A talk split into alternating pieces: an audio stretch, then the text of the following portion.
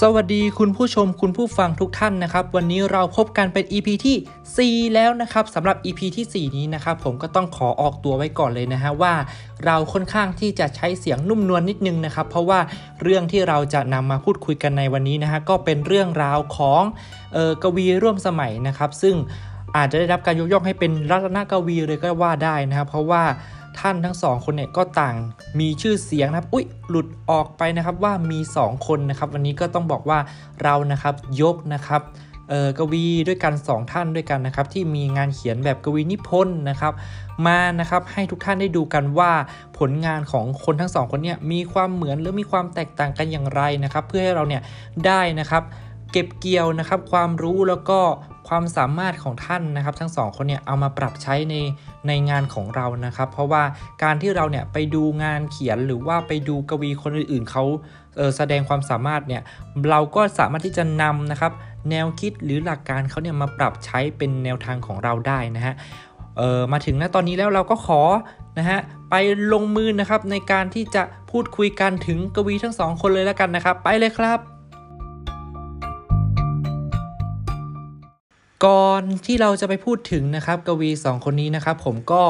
มีนะครับความนะครับที่จะมาเกริ่นนะครับให้ทุกท่านนะฮะได้ทายกันว่า 2 คนนี้เป็นใครนะครับกวีทั้ง 2 คนนี้นะครับมีความแตกต่างนะครับกันนะฮะทั้งทางกลวิธีการนำเสนอนะครับหรือว่าท่วงทำนองการใช้คำนะฮะก็ค่อนข้างที่จะต่างกันเลยทีเดียวนะครับ คนหนึ่งนะครับมีท่วงทำนองการเขียนนะครับที่ประดุดขึ้นนะครับมีความพลิ้วไหวประดุดสายน้ำเบาๆเฉยๆนะครับก็คือเป็นคลื่นมีจังหวะจะโคนที่ดีนะครับกับอีกคนนึงนะครับเปรียบเสมือนกับน้ำไหลซัดแรงนะครับที่มีความเชี่ยวกราดเลยทีเดียวนะฮะซึ่งนะครับความแตกต่างของทั้งสองคนนี้เนี่ยก็เป็นเอกลักษณ์เฉพาะตัวนะครับทำให้เราเนี่ยสามารถที่จะ เออมองเห็นนะครับความแตกต่างของกวีนะครับที่เขามีความเป็นตัวตนของตัวเอง เพราะฉะนั้นเนี่ยเราก็จะสามารถที่จะเก็บเกี่ยวนะครับกับ 2 คนนี้นะครับได้อย่างมากมายเลยนะครับแล้วแต่ว่าเราจะชอบในมุมมองของใครนะครับพูดมาถึงขนาดนี้แล้วนะครับ เราก็ต้องไปเริ่มกันนะฮะที่คนแรกกันเลยดีกว่านะครับว่าเราจะพูดถึงใครเป็นคนแรกนะครับ คนแรกเนี้ยก็เป็นคนที่มีช่วงทำนองการเขียนนะครับที่ประดุดขึ้นนะครับพลิ้วไหวมีจังหวะจากโคนครับคิดว่าเป็นใครครับ คนคนนั้นนะครับนั่นก็คือ คุณนวรัตน์พงไพบูลนั่นเองนะครับ เรามาพูดถึงคุณนวรัตน์พงไพบูลกันเลยดีกว่านะครับสำหรับกวีนะครับที่มีความพลิ้วไหวนะครับในงานเขียนนะครับ นั่นก็คือคุณนวรัตน์พงไพบูลใช่ไหมฮะ สำหรับคุณนวรัตน์พงไพบูลนะครับก็เป็นที่รู้จักกันดีในหมู่นักเขียนนะครับเพราะว่าท่านเนี่ยก็เป็นกวีซีไรต์นะครับเจ้าของผลงานนะครับหนังสือเพียงความเคลื่อนไหวใช่ไหมครับที่เป็นการบอกเล่าถึงเหตุการณ์นะครับเมื่อ 14 ตุลาคมของของไทยใช่ไหมครับแล้วก็วันนี้นะฮะเราก็จะมาพูดถึงเฉพาะในเรื่องของกลวิธีการเขียนนะครับแบบว่าสไตล์นะฮะการเขียนของท่านนะครับจะไม่ไปเจาะลึกทางด้านผลงานนะฮะ สไตล์การเขียนของคุณนวรัตน์พงไพบุญนะครับ ก็จะมีความนุ่มนวลนนะครับ มีความเป็นจังหวะจะโคนนะครับ เดี๋ยวผมจะขอยกตัวอย่างนะครับ จากบทนะครับ วารีดุริยางนะครับที่นะฮะท่านได้กล่าวไว้ว่า จงหยุดชมชื่นใจในใจเถิด ทุกสิ่งเกิดก่อไว้ในใจก่อน สมมุติจากหัวใจไปทุกตอน ใจจึงซ่อนทุกสิ่งจริงลวงไว้ สงสารใจเจ้าเอ๋ยไม่เคยนิ่ง วนแล้ววิ่งคืนแล้ววันวันแล้วไหว เหมือนถูกกายกำบังกักขังใจ ใจจึงได้ดิ้นรนทุกขนทาง สังเกตไหมครับว่าคำนะครับที่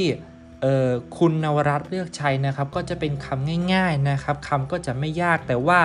เน้นสัมผัสนะครับที่แพรวพราวเหมือนกับสุนทรภู่นะครับ ถ้าเราสังเกตดีๆ จังหวะนะครับ การใช้สัมผัสในนะครับ ก็ค่อนข้างที่จะแพรวพราวเลยทีเดียวนะครับคำเนี่ยก็จะมีความนุ่มนวลใช่ไหมฮะหรือว่า เออจะอ่านอีกบทหนึ่งนะครับ อย่างเช่น กลางคืนคอยเป็นควันอัดอั้นไว้ ครั้นกลางวันก็เป็นไฟไปทุกอย่าง ร่างกายถูกผูกพันสันละพาง เป็นสื่อกลางแก่ใจรับใช้การอย่างเงี้ยฮะคือคำของท่านนวรัตพงไพบูลเนี่ยค่อนข้างที่จะเป็นคำที่เออแกะแบบมาจากสุนทรภู่นะครับก็คือ คงไว้ซึ่งเออสัมผัสนะครับที่เป็นแบบกวีโบราณนะครับ แต่ว่าก็ใช้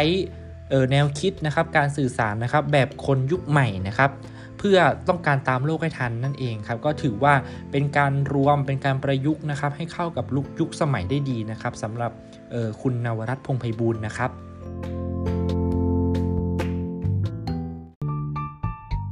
ต่อมานะครับสำหรับกวีอีกหนึ่งท่านนะครับที่เราได้เปรยกันไว้ว่าท่านเนี่ยมีนะครับ กลวิธีการเขียนที่ค่อนข้างที่จะเชี่ยวกราดเหมือนกับสายน้ำที่ไหลแรงใช่ไหมฮะ คนคนนั้นนะครับนั่นก็คือท่านอังคารกัลยาณพงศ์นั่นเองครับ บางคนสงสัยว่าเอ๊ะทำไมผมถึงเรียกว่าท่านอังคารกัลยาณพงศ์นะฮะ คือว่าเหตุผลที่เรียกว่าท่านอังคารจริงๆแล้วท่านไม่ใช่เชื้อเจ้าอะไรหรอกนะฮะ แต่ว่าเนื่องจากว่าตอนที่ท่านเนี่ยเรียนอยู่ศิลปากรใช่ไหมฮะ ก็มีเอ่อหม่อมหลวงหม่อมหม่อมจันทร์นะครับ ซึ่งเป็นเชื้อนะครับจากเอ่อมีราชนิกูลอยู่นะครับ ก็เลยทำให้ เออพอมีหม่อมจันทร์นั้นนะมีท่านอันท่านจันทร์อยู่เนี่ยเราก็เลยจะต้องเรียกนะครับพอมีอังคารเข้าไปเนี่ยเขาก็เลยเรียกคู่กันไปเลยว่าท่านจันทร์ท่านอังคารนั่นเองนะฮะนี่เป็นที่มาของการเรียกว่าท่านอังคารนะฮะสำหรับนะครับกลวิธีการเขียนของท่านอังคารเนี่ยค่อนข้างที่จะดุรุนแรงนะครับแล้วก็ฉันทลักษณ์ท่านเนี่ยค่อนข้างจะไม่ตรงนะครับแบบว่าจะมีฉันทลักษณ์ลดลงบ้างเกินลงบ้างจากแบบโบราณนะครับ ซึ่งก็ถือว่าเป็นการไม่ยึดติดนะครับกับ ฉันทลักษ์ที่ตายตัวโดยชั่นนะครับ ก็ท่านเนี่ยมีความเชื่อแบบว่าคือฉันทลักษ์นะครับแปลฉันทะเนี่ยแปลว่าความพึงพอใจรักก็แปลว่าลักษณะก็คือลักษณะแห่งความพึงพอใจ เพราะฉะนั้นเนี่ยการแต่งท่านจึงมีความเชื่อนะครับว่า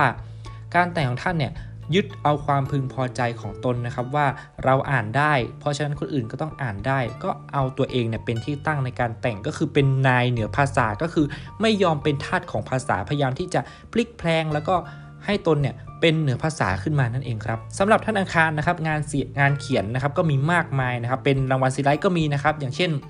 เออรางวัลนะครับ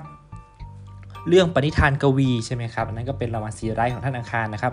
ทีนี้ผมจะขอยกนะครับบทใครดูถูกดูหมิ่นศิลปะของท่านอังคารมาพูดถึงนะครับว่ามีความรุนแรงนะครับที่แบบว่าที่ว่าเชี่ยวกัดนะเชี่ยวกัดอย่างไรนะครับลองมาฟังดูนะครับ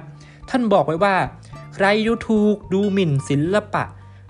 อาณาระยะไรสกุลสถุนสัตว์ ราวลิงข้างเสือสางกลางป่าชัด ใจมืดจัดกว่าน้ำบึกดำ เพียงกินนอนสืบพันนั้นหรือ ชื่อว่าสิ่งประเสริฐเลิศล้ำ ยามยโสกักขระอธรรม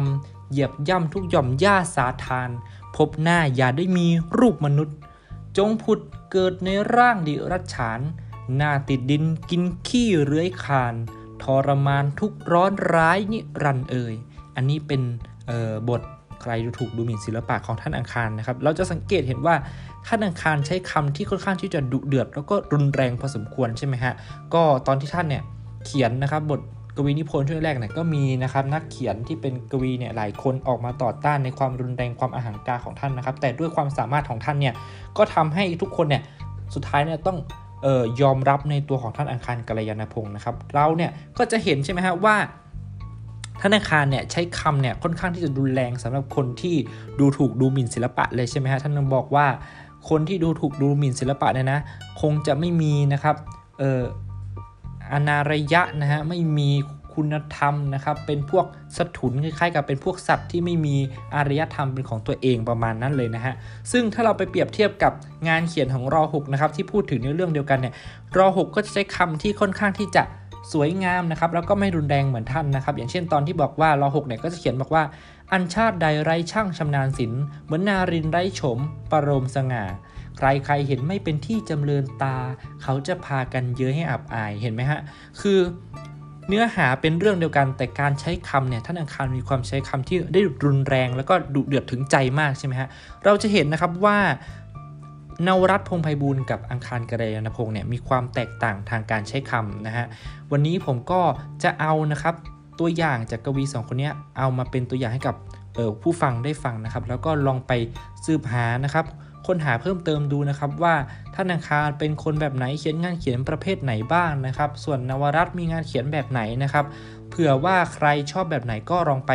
ศึกษาแล้วก็ติดตามดูเพิ่มเติมนะครับ วันนี้ผมก็เอามาแนะนำการเพียงเล็กน้อยนะครับ เพื่อให้เราเนี่ยรู้นะครับว่าการใช้คำการสรรคำนะฮะเราไม่ใช่เพียงแค่เป็นตัวเราเอง แต่ว่าเราจะต้องไปดูงานเขียนจากงานชิ้นครู งานที่เป็น ของนักปราชญ์นะครับที่เป็นราชบัณฑิตเลยก็ได้ว่าได้นะครับ เพราะว่าท่านไหนมีความรู้ ซึ่งงานเขียนพวกนี้เนี่ยมันก็จะช่วยให้ตัวเราเองเนี่ยพัฒนาด้วยพอเราอ่านเข้ามากๆเนี่ยมันจะทำให้เราเนี่ยมีแรงกระตุ้นที่อยากที่จะเป็นของตัวเองนะฮะวันนี้นะครับผมก็ขอฝากไว้เพียงเท่านี้นะครับแล้วเราพบกันใหม่ใน EP หน้านะฮะซึ่ง EP หน้าเนี่ยเป็น EP ที่ 5 นะครับ ซึ่งผมก็ต้องบอกว่าเราจะส่งอาจารย์ 5 EP นะครับส่วนนะครับ